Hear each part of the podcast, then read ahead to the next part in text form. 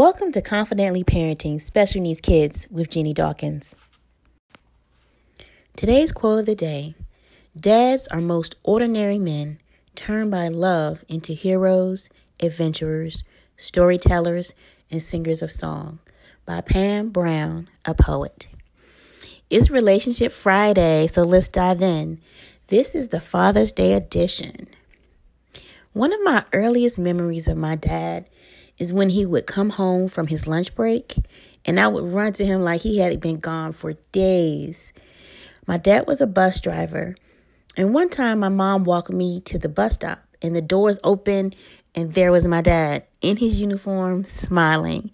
I got to ride the bus with him for half of his shift, and I sat behind his seat as he welcomed parent people onto the bus. To me, my dad was a hero. Those memories are cascaded in him teaching me how to ride a bike, listening to jazz, him teaching us tennis, sharing his passions with us constantly. I remember when I was 16 and I drove him to Pennsylvania to compete in a cyclist race. It literally is the first time that I ever had to like drive up into the mountains and actually leaving the city. That's why, as an adult, when we went to London, we went to a bike show, and to Paris, we visited the sites of the Tour de France. What's interesting about this is if you were to ask my mom, she would point out all the times my dad may not have been at school events or performances. But to a child, the most important moments are created when your father shares his joys with you and spends time with you. Sometimes we get confused by media about what a good dad looks like.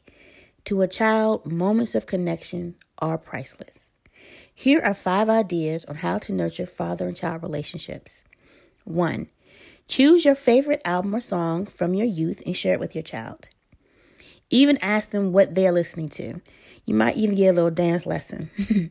Two, share a favorite item of yours, big or small. Tell them a story about it and ask them what's their favorite thing. Three, have a dance off with your kids. Share some of your moves and let them show you that let them show you theirs. 4. Ask your child to choose something they would love to do. Then make plans to do it. 5. Share your favorite sport with your child. From one parent to another, you are wonderful.